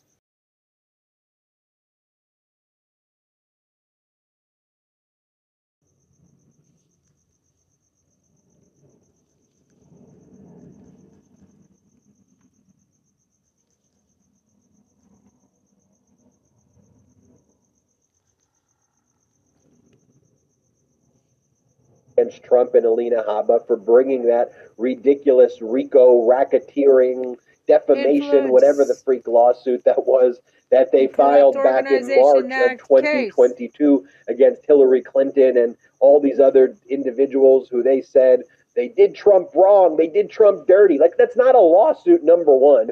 And the judge said these are the judge literally said these are the ranting. The federal judge, Judge Min- Middington or Mid, uh, Judge of Southern District Oh, middle, middle, middle, Middlebrook. Middlebrooks. Yeah, I said it's the rantings and ravings. The judge said it. Like, what is this? And the judge retained jurisdiction. Clinton and all those other defendants in that federal case are seeking one million seventy-four thousand dollars in sanctions, jointly and severally, against Alina Habba Trump. And the judge is going to grant it there because the judge has already said it was a frivolous lawsuit. And, and-. And don't gloss over that. Under Rule 11, which is the rule, one of the rules that he'll be using, or his inherent authority as a federal judge to, to issue a sanction, it, it'll definitely be against Donald Trump. It could also be against Alina Habba. I hope she's made a lot of money representing uh, Donald Trump. She gets hit with a half a million dollar personal judgment as a bar member. You know, like let's say she gets half of it. That's a lot of money for a small little law firm sitting on the back, the back 18 of the uh, of Trump uh, golf course. By the way, in most states, and I assume it's similar in New York, if you get sanctioned by a judge over a certain limit, you have to self-report to the state Yes. bar of your sanction. I guarantee you, being sanctioned for a million dollars, is going to be, and the main sanction statute, and I guess I'm digressing talking about the Alina Habba sanctions, but I love talking about the Alina Habba sanctions.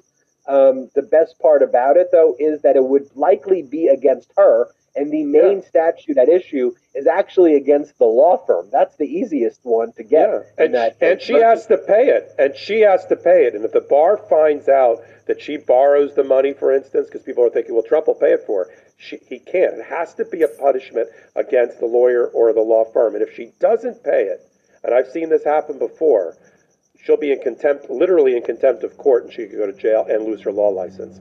So it's it's a serious thing. Again, making attorneys get attorneys. A serious thing when you represent Donald Trump and you sign pleadings as an officer of the court. You and I are officers of the court. When we sign a pleading, we appear at court, we look a judge in the eye. We're not tweeting about it. Okay, we have duties and ethical responsibilities. You know, lawyers get a bum rap, rightly so for some people on this show. But we are ultimately the members of an honorable profession that is a very highly regulated profession ethically. And you can get your ticket pulled, get your license lost because of these ethical violations that you and I have outlined over the last two years. Yeah, you know, one of the things that Kamala Harris said when she was the Attorney General of California, and she spoke before a group that I was in in 2011, she said, A lawyer, I still remember this very vividly. She says, A lawyer needs to understand the power of their pen. And when I sign something as the AG, and when you sign something, people's lives are impacted by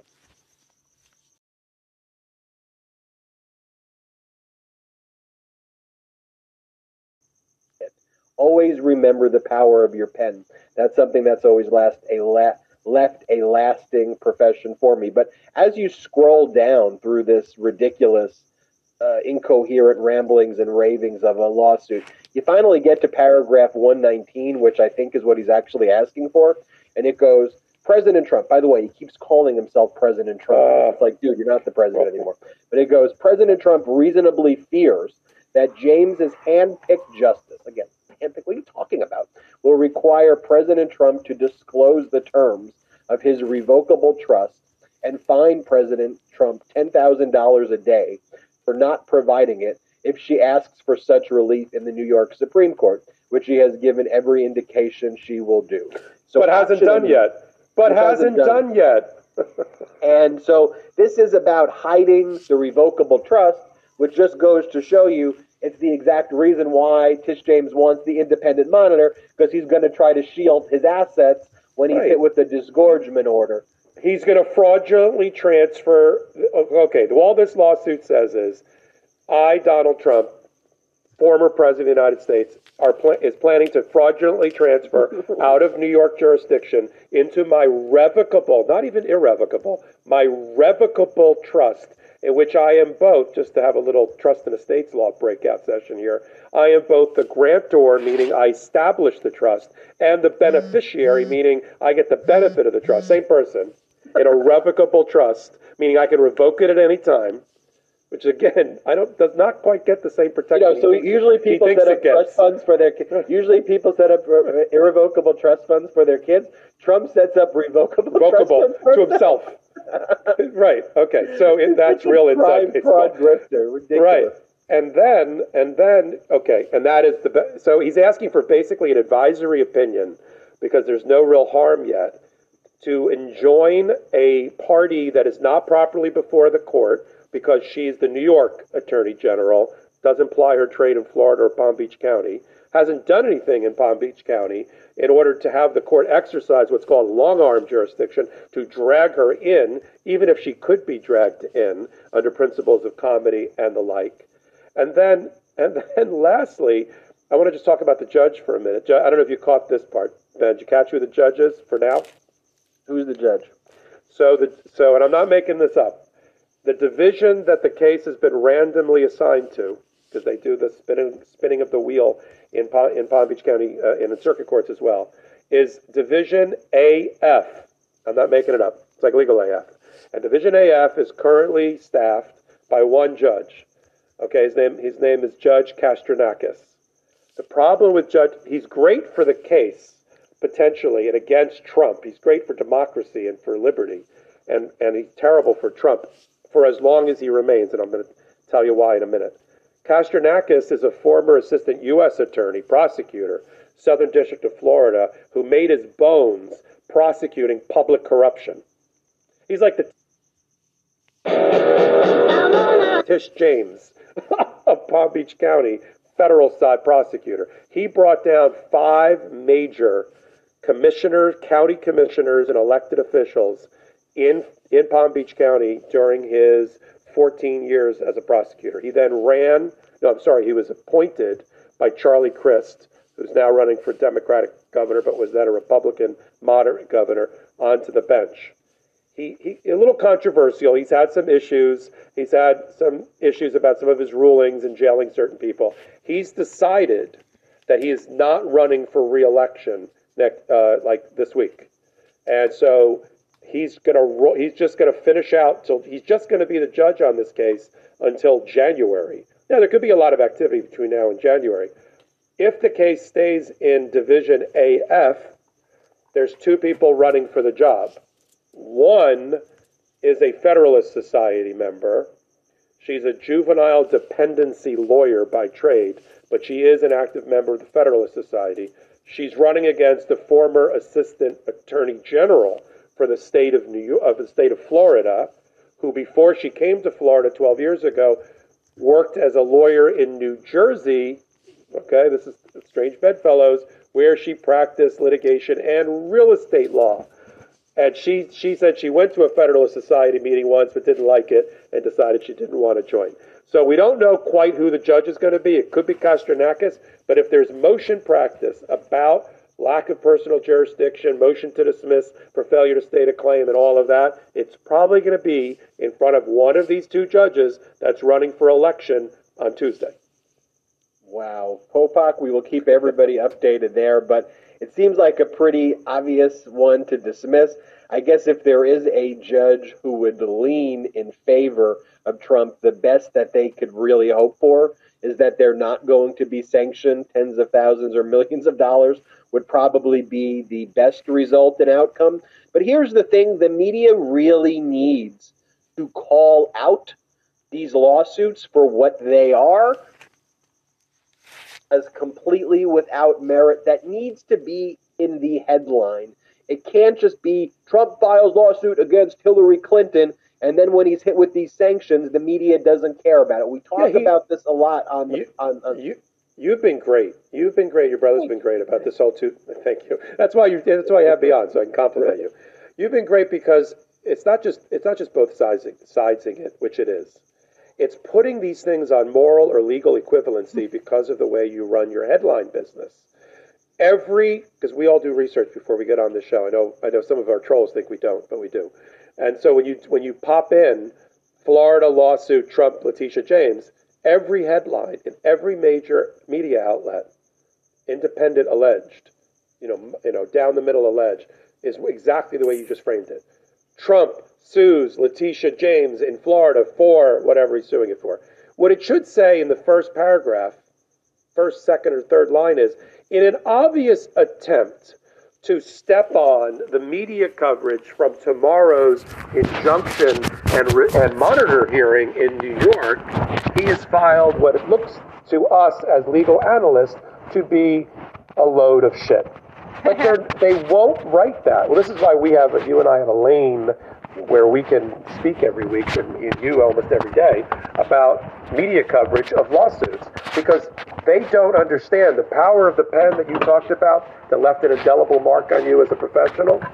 The power of the media to give equivalency to things that are not equivalent because of the way they cover it, to balance the scale where, where one is a bowling ball, you know, like Letitia James's case, and the other is a feather like Donald Trump's lawsuit and say, oh, it's balanced, it's not balanced. Call it for what it is. At least, at least in some aspect of your media empire, your media outlet, have legal commentary. I listen to legal commentary because, you know, this is our hobby now. So I listen to it on CNN and MSNBC, and it's terrible because they are twisting themselves into pretzels to try to be quote unquote fair and balanced when all they're doing is setting up an, a, a, um, a uh, intellectually dishonest equivalency between two things that are not equivalent. And then you have the 30 seconds each. Tell me about the position in 30 seconds. Go. Well, you, you, you can't. If you want me to really explain to you the issue, that's just not the way it works. Speaking of which, though, Popok, uh, derivative use immunity can't be explained in 30 seconds, but I bet you you could do it in three minutes. The difference between derivative use immunity, transactional immunity, what that means that the DOJ has granted Kash Patel derivative use immunity. They've compelled him to testify before the grand jury in Washington, D.C., that is overseeing the Department of Justice's criminal investigation into Donald Trump's theft of government records. Where does Kash Patel fit into all of this? Well, Kash Patel, during the Trump administration, was one of Trump's hand picked lackeys to join the Department of Defense. He was appointed as the chief of staff position. His goal was to literally stop the peaceful transition of power. Remember the fascist pillow guy leaving the White House with that piece of paper also saying, point, appoint Kash Patel, acting CIA director. There was attempts to literally have Kash Patel take over the CIA, to take over the Department of Defense, and everybody in, inside was quote unquote team normal, which to me is still team complicit with the Donald Trump administration, all rebelled against that concept. But after Trump left, Kash Patel was appointed as Trump's designated representative uh, to the National Archives, which basically means Patel did nothing because there was no process with the archives, as Trump stole all the top secret records. But then Patel ran his mouth with all of these right wing extremist magazines and papers and media. And, And, the said, Wall Street Journal. And the Wall Street Journal. Well, the, the most egregious one I thought was this early May interview he did with Breitbart, where he goes, I was there when Trump declassified everything, and he bragged about it. He said he declassified things about Russia and other things about our national security. I'm not going to tell you more than that, but he declassified all of those things, and he goes, and then he blamed bureaucrats. He goes, and the issue is these idiot bureaucrats in Washington, D.C. didn't paper it, and they should have, but he declassified all that document, which goes to Trump's intent, which we know exists. But anyway, you have to prove your case sometimes, so you, it's helpful to have this evidence that Trump stole these records about Russia. He stole these other top secret records that he specifically wanted to keep for these purposes to use for his own use. So that's one of the things that Kash Patel is useful for, in, in addition to a number of other things. But he so he testified first October 13th, and Kash Patel tell you more than that. But he declassified all of those things, and he goes, and then he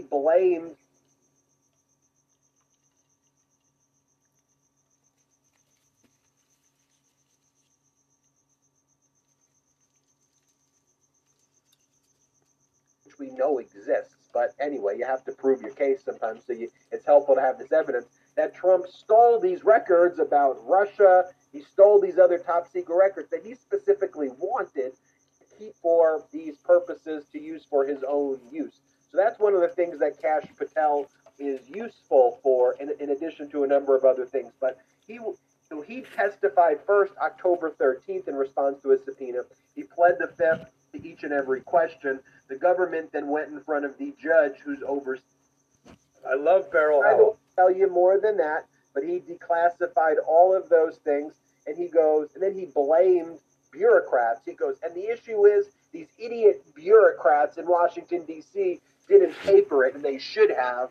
But he declassified all that document, which goes to Trump's intent, which we know exists. But anyway, you have to prove the case sometimes.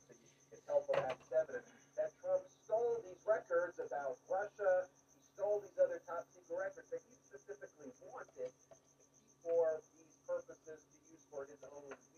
So that's one of the things that Kash Patel is useful for, in, in addition to a number of other things. But he, so he testified first October 13th in response to a subpoena. He pled the fifth to each and every question. The government then went in front of the judge who's overseeing all of the grand juries in D.C. That's Judge Beryl Howell. We'll talk more about her in the Rudy Giuliani ruling. It's become the Beryl Howell show. I love Beryl Howell. I will tell you more than that, but he declassified all of those things. And he goes, and then he blames bureaucrats. He goes, and the issue is these idiot bureaucrats in Washington, D.C. didn't paper it, and they should have. But he declassified all that document, which goes to Trump's intent, which we know exists. But anyway, you have to prove your case sometimes. So you,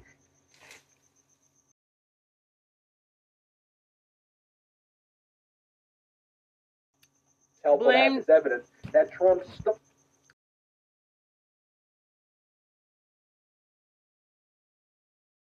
stole these records about Russia. He stole these other top secret records that he specifically wanted to keep for these purposes to use for his own use. So that's one of the things that Kash Patel is useful for, in, in addition to a number of other things. But he so he testified first October 13th in response to a subpoena.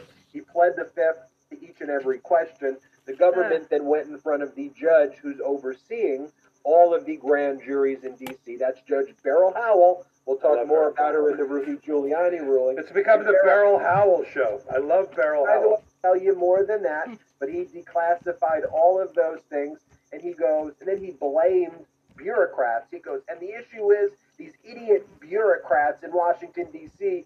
didn't paper it, and they should have.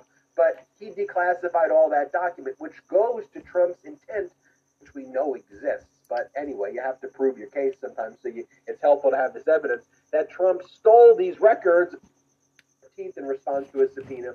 He pled the fifth to each and every question. The government then went in front of the judge who's overseeing all of the grand juries in D.C. That's Judge Beryl Howell. We'll talk more her. about her in the Rudy Giuliani ruling. It's become the Beryl Howell show. I love Beryl By Howell. the way, Ber- Beryl Howell had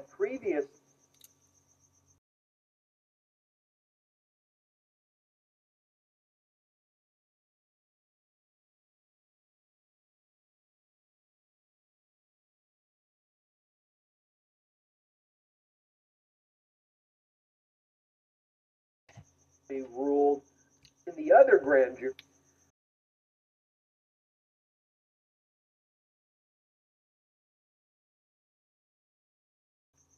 She's supervising in connection with the January 6th insurrection, which is basically across the hallway at people like Marc Short, the former chief of staff to former Vice President Pence, people like Greg Jacob, the former general counsel to former VP, and there's also now more motions about other Trump lawyers that they couldn't assert executive privilege to not testify there. So she gave a very favorable ruling to the DOJ in that other grand jury. But here, she found that look, Kash Patel, based on his testimony, could be incriminating Kash himself. Patel. If you want to compel him, you have to give him immunity. They chose to DOJ chose to give him derivative use immunity versus transactional immunity, which still means he can be prosecuted um, if they find independent information on him outside of what he testifies to. But break it down, Popok, derivative versus transactional, and why this is important. I'm going to do it. I got one question for you. Let's go back to Ben for a minute. Move your move your microphone. What does your shirt say? I think I know what it says. I'm Ben doing Ben what things. I love that. Where's my I'm Popok doing Popok things? Holy I shit! get, I get it. Get it to you All for the holidays. Yeah, I love that. That's really great. Okay, so let's talk about what you said, Kash Patel, and use immunity and transactional immunity and all that. And this dovetails with what I said to start the show with, with you, Ben, which is the, the DOJ is battening down the hatches and is getting all their ducks in a row and getting all their prosecutors reorganized, lined up, adding turbocharging their prosecutorial front line on all of these grand juries that Beryl Howell, as the chief judge, is supervising. You and I have talked about it. We think there's four or more.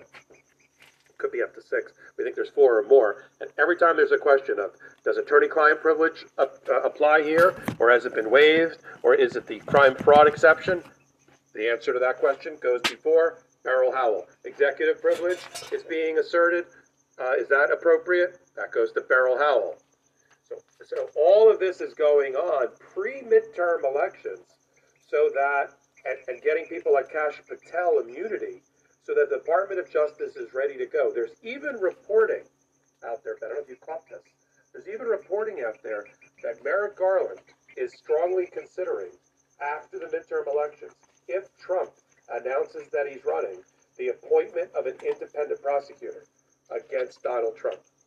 We'll talk about that if and when it happens, but the fact that that's even out there, that that thought process is out there, means the Department of Justice is ready for the chessboard, whatever move Trump makes next. If they, if anybody thinks that that office is going to be caught flat-footed by an announcement at some rally that Donald Trump is running for office, which everybody knows he's going to announce, they are in for a rude awakening. Kash Patel first among them. Now, what they didn't grant Kash Patel, as you said, is what's called transactional immunity, which the federal government almost rarely does anyway, which is come in and tell us whatever you got. We're giving you absolute immunity for any crime that that you could have been charged with. Just come talk to us. It's rarely done in the federal setting. There's two types of what you call derivative or use immunity, one of which we've talked about in the past, which is queen for the day, queen for a day. It's the same thing as what they just gave Kash Patel, but it arises in a different, uh, uh, different uh, uh, behavior, conduct.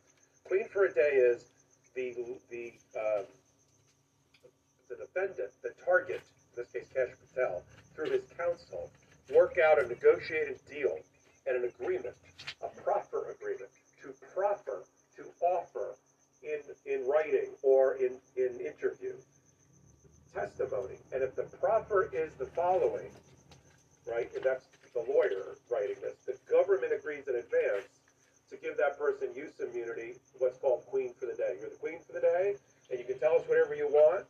And if we're going to do um, anything against you, we can still prosecute you, but we can't use your statements if we independently if we independently originate them or find them through our investigative techniques, we can use them, but not exactly what you just told us. The difference here is Kash Patel, there's a uh, person like that, has not entered into a voluntary negotiated position or agreement with the Department of Justice. Instead, the Department of Justice, using its power and authorities under the DOJ manual and guidelines, is applying to Judge uh, Howell, the judge overseeing the grand jury, for permission to grant the, the uh, witness use immunity so that whatever he tells them in those negotiated in those discussions, it can't be used against him, but he can still be prosecuted for anything else if they independently originate it. So it's a little bit different. One is private lawyer negotiating queen for the day to a use immunity. The other is you apply to the federal judge to, uh, to grant use immunity. And she's already told the Department of Justice because she had a hearing on this, and she said that the Fifth Amendment assertion by Kash Patel was genuine and appropriate and in good faith. And I'm not going to strip the Fifth Amendment away from him. So if you're going to have him testify, you're going to have to come back here and apply for use immunity, which has now been granted. And now he said he will, of course, testify because now he can't argue Fifth Amendment because anything that he says will not be used against him in the court of law. And so now she can compel him testify because he has no, and he did, and he did testify. We don't know, it's grand jury, it's secret, we don't know exactly what it was, but we know what it's going to go to. It's going to go to all his stupid comments, including to the Wall Street Journal, where he said things, just to remind people, things like Trump has the ability to just think about it and declassify something. There doesn't have to be any formal writing or procedure. That's a lie. Second thing he said was there's a lot of things that Trump rightly took with him, like Russiagate stuff, like Hillary stuff. Right, it's exactly what we said. He has an enemies list, and for his own personal use, transactional use, he, Donald Trump, sticky finger Trump, took with him all of these documents that he found interesting that he would use against his political enemies at some other time. That, that's not the purpose of president. I don't know why I'm getting so excited. That's not the purpose of presidential It's exciting episode. It's an exciting episode. So that's where Kash Patel is, and he's already testified. But the thing that I love about about doing the show with you is that we get to con- literally, visually connect the dots, and in all all the roads and all these dots that we've been talking about for half of the show.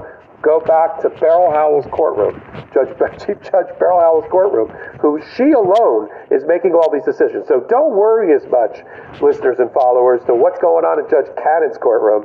And you know, we'll give you updates on Ray Dearie, but the person through which all of the of the all the roads against Donald Trump is going through Beryl Howell's courtroom on a daily basis.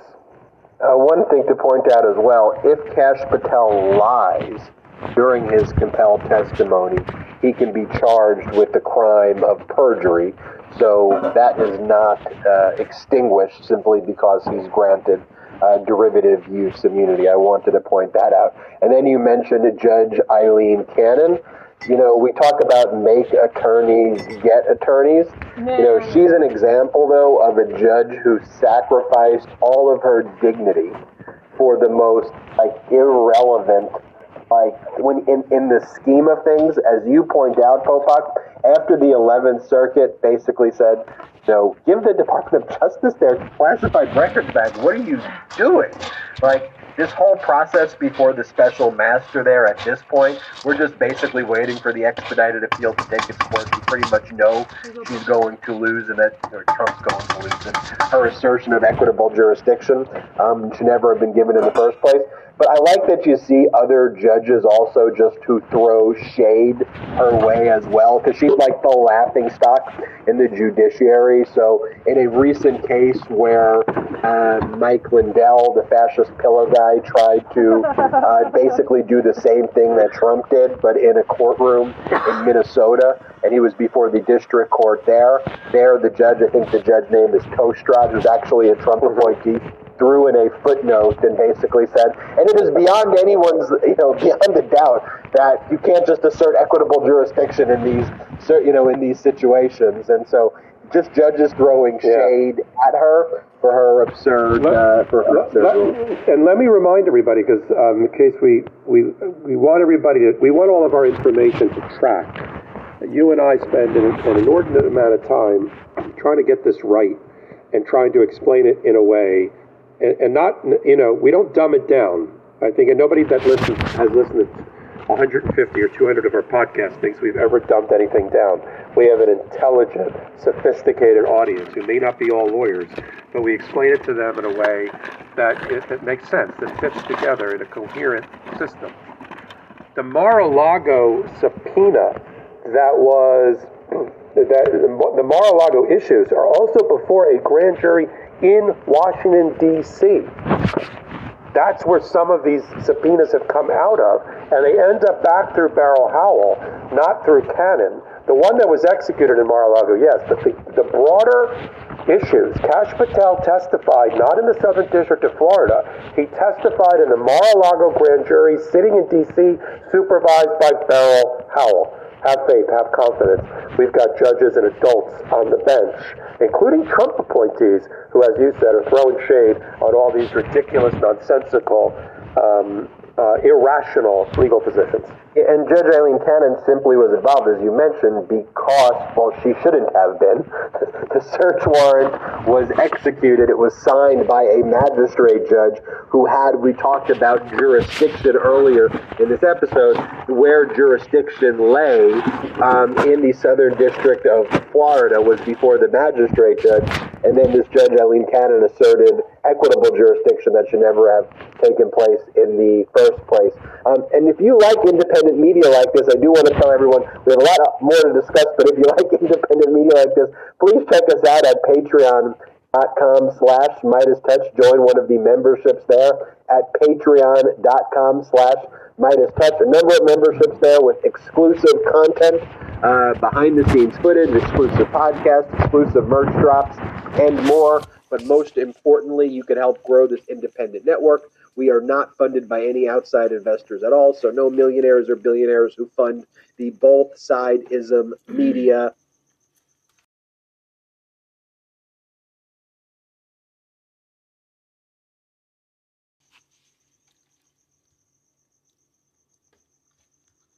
Posted on Twitter.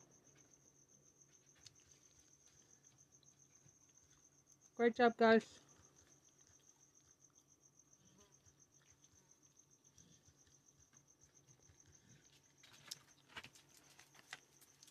none of the people who fund the pro fascist media, none of that. We are purely independent because we are fueled by you. If you can help, no matter where you are in the world, join one of the memberships at patreon.com slash Midas Touch. Also, today's program is brought to you by Athletic Greens. the health and wellness company that makes comprehensive Greens. daily nutrition, real voting rights act, and he challenges affirmative action.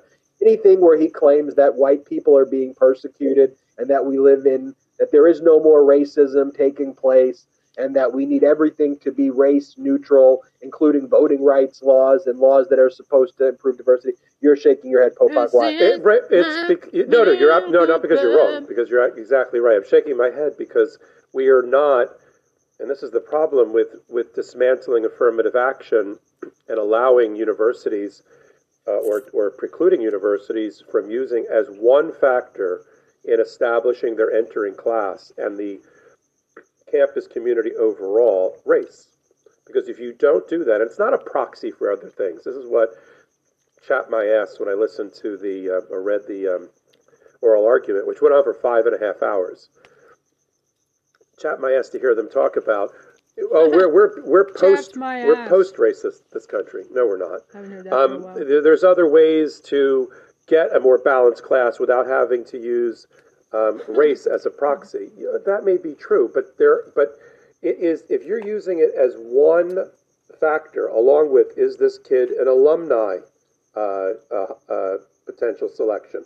Did his parents go here? Which is a proxy for wealth and a proxy for uh, letting in people that are And that's not allowed. themselves. That's allowed. That's allowed. So you're allowed to let in the kid whose father went to Harvard because his grandfather went to Harvard. So you're allowed to bake in um, and bound History. up the ra- Historical- history, the, his, the historical racism. Okay, because Uh-huh. my people, and I'm there's no there's no surprise. I'm Jewish. Okay, the, my people, yes, are doing fine in getting into Ivy League schools now, but in the 1920s, 30s, and 40s, including Harvard, Jews couldn't get into these places because they were there was anti-Semitism, and they literally found ways to keep them out. And then other universities got established, like Brandeis and things, to, to kind of absorb um, uh, uh, a Jewish population.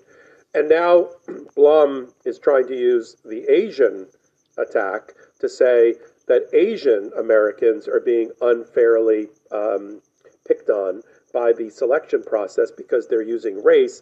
And so, you know, it's a zero sum game. You've only got 500 seats in the entering class or 5,000 or whatever the number is. And so if you if you give it to this person for all the reasons that you would want to have a well balanced, diverse, equitable class, you have one less seat for fill in the blank. And I want to also say something. We are nine. Records.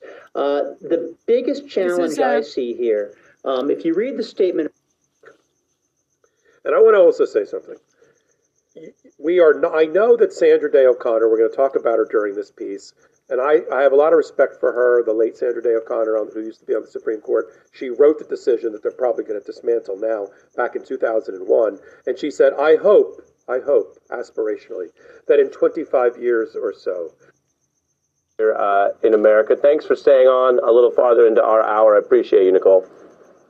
Thank you, Ari. Have a great one. and she said, I hope, I hope, aspirationally, that in 25 years or so, we won't need affirmative action. I got bad news for her. You know, we still do, because we have not evolved, despite the fact that Barack Obama was elected twice as the president of the United States, we have not evolved enough where people below the process are on equal footing so that race should not be a factor in selecting that entering class. I would love for that to be. We would love for that to be where everybody is sort of on equal footing, regardless of race, national origin, gender orientation, sexual orientation, but it is not the case. If anything, the Trump era, the MAGA era, has taught us how stubborn racism continues to be in a country that is increasingly becoming black and brown. But time will solve this problem. 50 years from now, your children, grandchildren, 100 years from now, may not have this problem, but we currently do have it. So to give a student a, a backpack filled with 50 pounds of weight and have them run against a student next to them who does not have that backpack and say, Go, make it to the finish line. But I'm carrying 50 extra pounds. Yeah, just keep running. Oh, sorry, you didn't make it. You don't get to be in the entering class. that is that is the opposite. To put on blinders now and say, well, we can take race out of the equation, it'll be fair and balanced. No, it won't be. And, and anybody that says that is somebody who is who is blinded by their own racism. For Clarence Thomas, during the oral argument, to say out loud, I don't know what diversity means. I don't understand the concept. Yeah. You know what? Then look to your left and look to your right. Because you have a not because of the Republicans, you have a diverse Supreme Court, and not because of affirmative action, but look at the benefit of having black, Latino, white women on a Supreme Court that used to be all old white guys. I went, I, I'm not sure your background, I went to public school.